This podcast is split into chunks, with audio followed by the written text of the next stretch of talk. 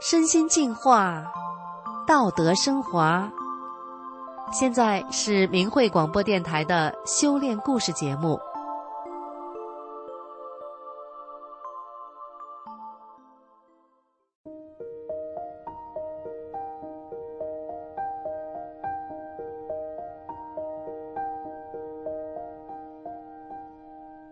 听众朋友好，我是宋阳，今天为您分享的故事是。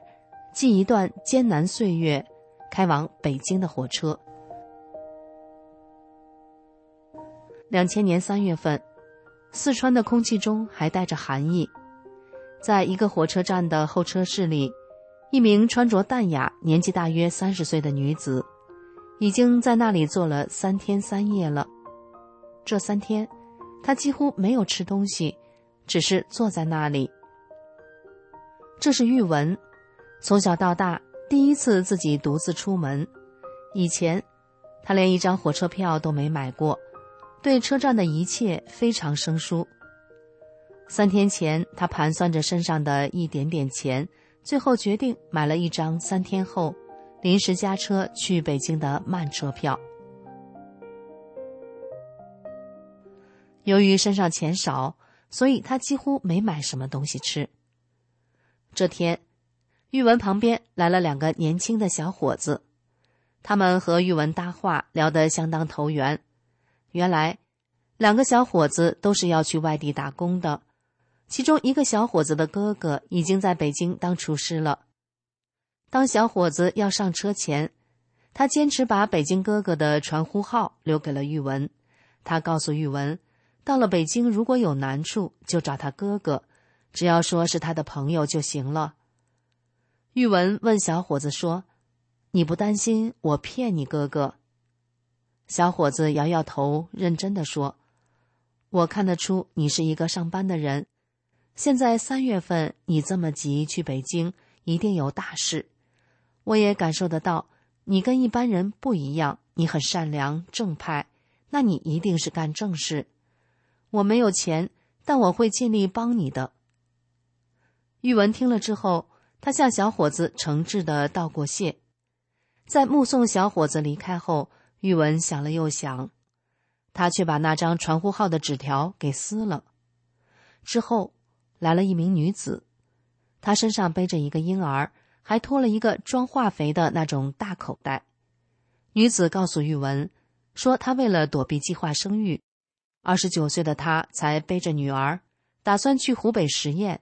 投奔在工地打工的丈夫，大口袋里面装的是旧衣服和淀粉，淀粉是准备以后要做凉粉卖，用来维持生计的。火车终于来了，玉文帮女子一起把沉甸甸的大口袋给抬上火车。虽然已经是三月了，但由于还是在春运期间，又是回程务工人员乘坐的临时加班车。车上挤满了人，玉文和这名女子只能站着。一路上，车开得特别慢，并且每个小站都要停很久。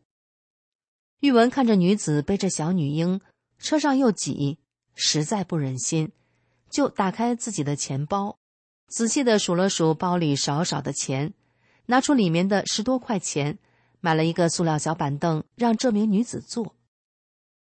第二天，三天没吃什么东西的玉文也站不住了。他想借那女子装淀粉的大口袋坐一会儿，但是女子担心口袋被压坏，不让玉文坐。正在为难的时候，旁边一个男子忍不住开口对女子说：“你是不是太自私了？我看他花钱买的凳子让你坐，他站了这么久，你个破口袋有什么做不得的？不让坐。”那好，你把凳子还给他，你自己站。玉文本想算了，自己就坚持站吧，可周围人这一路都看在了眼底，大家都不乐意了，非要玉文坐在那女子的口袋上，而女子这时也不好意思了。这位女子不太会带孩子，说在家都是她母亲帮忙带的，孩子在车上哭了。女子也不知所措的跟着哭，孩子要拉屎，他就把着孩子在车厢地板上拉，让整个味道弥漫在拥挤的车厢。周围的人都很烦他，都在指责骂这名女子，这让女子更加不知所措了。看到这个情景，玉文再次打开了自己的钱包，他高价买了一包旺仔小馒头，一小提广柑。玉文小心的把馒头捏碎了，一点一点的喂给这孩子吃，又把管干掐开，把汁水一滴滴的挤到孩子嘴里。一会儿，孩子吃饱了，不渴了，睡了。这时，玉文又去捡来报纸。把地上的屎尿擦干净，再把废纸拿去扔了。当玉文回来时，旁边一个小伙子好奇的问道：“妹妹，我们都看你和他根本不像一路人。刚才你不在，我们问他，他说不认识你，也不知道你的名字，是真的吗？”玉文点了点头。小伙子觉得奇怪，又问：“不认识你还这样帮他，为啥呀？”图啥呀？要是我可不干！你真是个好人。你是干什么的呀？怎么现在还有这样的事儿啊？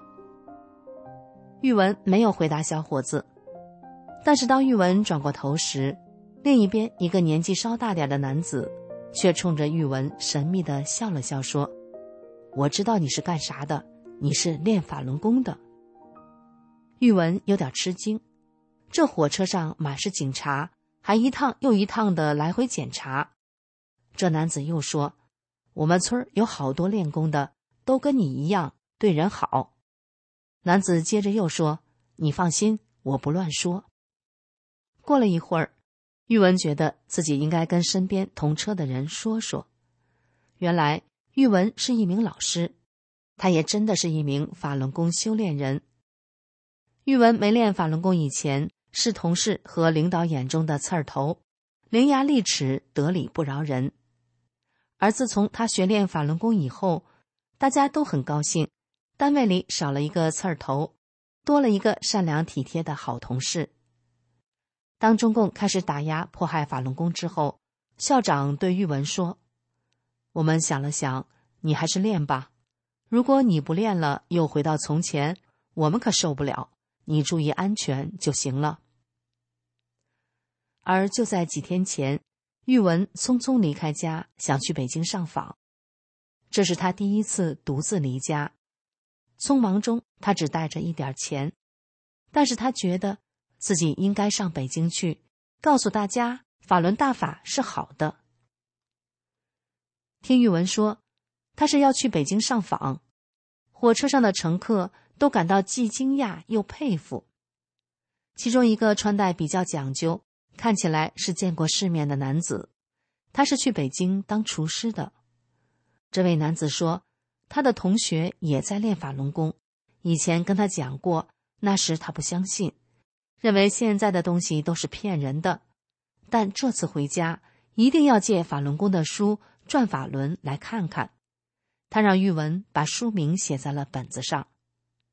另外几个小伙子对玉文的安危很担忧，纷纷劝道：“姐，你千万别去，我们在天安门就看见抓你们的，还要打，你去了会危险的。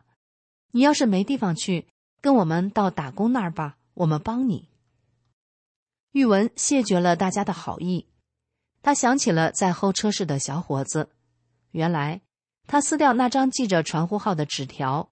是担心自己上访万一被抓，不想连累了旁人。但是现在玉文却有点后悔，倒不是后悔撕了那张纸条，而是后悔自己没有和那两位小伙子讲法轮大法好这个真相。火车到了北京，玉文走出了车厢门口，用他仅剩的三十元钱打车去天安门。这是他第一次去天安门。那是两千年三月。两千年十月长假期间，玉文带着五岁的孩子第二次去北京上访。这次，他被关押了两天后被释放了出来。玉文搭上了回四川的火车。那时已经是十月初长假的最后两天了，返家的人很多。一个姑娘没买上票，坐在了玉文的座位上，人都上齐了，玉文还站着。当弄明白后，这位姑娘有些不好意思，但玉文不以为意，他让姑娘和自己挤着坐。车上的人们逐渐彼此攀谈起来。有个六十多岁的小老头，看起来性格有些古怪，一直没有人跟他搭腔，只有玉文招呼孩子喊他爷爷。小老头也高兴而自尊的答应着。这趟是从东北开过来的火车。当人们慢慢都有点熟了之后，逐渐议论起在东北上火车必须骂法轮功。大家都很疑惑，这个法轮功到底是怎么回事？中共怎么搞得这么吓人呢？这时，这位小老头却一字一顿的说了：“告诉你们，法轮功我知道是好的。”旁边的人说：“凭什么？”小老头说不出来了。玉文这时接上了话说：“这位大叔说的对，是好的，我就是练法轮功的。”接着。玉文就告诉大家，法轮功是修炼，而他自己修炼前后有了怎样巨大的变化。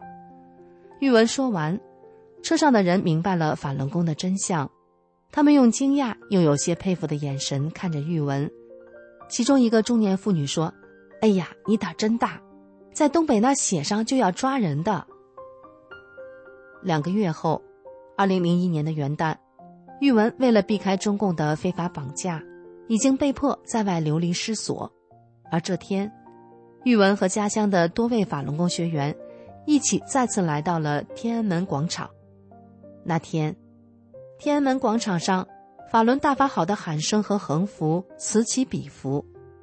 玉文站在天安门城门门口，他也喊出了“法轮大法好”。接着，玉文双手高举抱轮，做出法轮功的练功动作。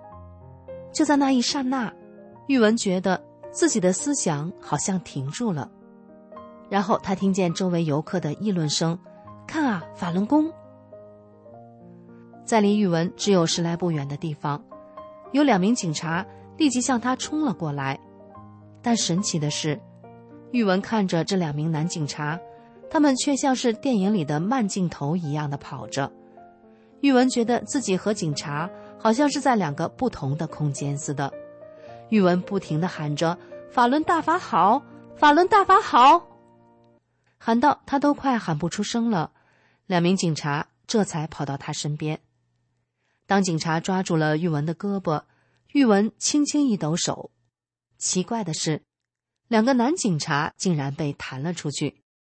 就在这时，警察的对讲机响了，有几个人，一个女的。让他闭嘴！警力不够，请支持。你们两个男的，一个女的还不够。不一会儿，又来了两个武警，四个人把玉文拖到了一边。很快的，玉文被送到了延庆县的看守所。那天，看守所的犯人几乎放完了，专门空出房间来关法轮功学员。北京的冬天很冷，铺板上什么都没有。暖气也没有，有几十位之前就被抓进来的法轮功学员已经都绝食几天几夜了，还有几位法轮功学员在刑讯逼供中受了伤，动不了。这时，一个年轻女孩给大家朗读大法师傅的经文，玉文突然意识到，自古以来迫害修炼人是天理不容的，如果现在让警察这样继续对法轮功学员行恶，那就是让警察犯了罪，是害了他们。玉文告诉大家：“我们不能待在这儿，一定要出去，不能让警察犯了罪，害了他们。”也许是玉文的这种对警察的善念，在无形中感动了人。看守所的警察和工作人员也不干了。一个当官的说：“死老姜不干正事儿，专弄这些事儿，净瞎整。”这延庆县这么多练功的，要是人都死在这儿了，我今天下班还没回家，可能这全城都传开了。不抓坏人，整好人，什么东西？你要整，你拿个公文来啊！一二三，我们照着来。什么都没有，口头传达，凭什么？凭感觉？要是感觉错了，将来算账，谁负责？谁来帮我承担？呸！混账东西！后来，他们把关押的法轮功学员陆续分批都放了。当玉文走出看守所，外面正下着鹅毛大雪。玉文又被一堆人守着，不让上高速公路。玉文无法脱身，他动不了，就躺在雪地上。漫天的雪花飘呀飘，逐渐的把玉文给盖上了。到了下午，一个老大爷看着这一切，他受不了了。他走过来，摸摸玉文的袖子，说：“这么薄的衣服，这闺女一定是南方来的，这可遭罪了。”一番周折之后，玉文才又搭上了往北京的火车。下车后，雪厚厚的，像铺的被子，人们在雪地里吃力的走着。而玉文从车厢门下到地，却发现自己身子轻的像个气球，走两步就飘出了站。刚出站，一辆出租车停在玉文面前，人下车，玉文上车。这时。道路两边挤满了其他等出租车的人群。上车后，司机对玉文说：“感情我今天好像就是来接你的。那女的非让我开进站，死活不下车。一路有人招手，她不让停，没办法，刚停下你就来了。”听完司机的话，玉文知道这一切都不是偶然，他在心里默默的感谢着法轮大法师傅。而这时，出租车，则在这片雪白的大地上，继续的往前开去。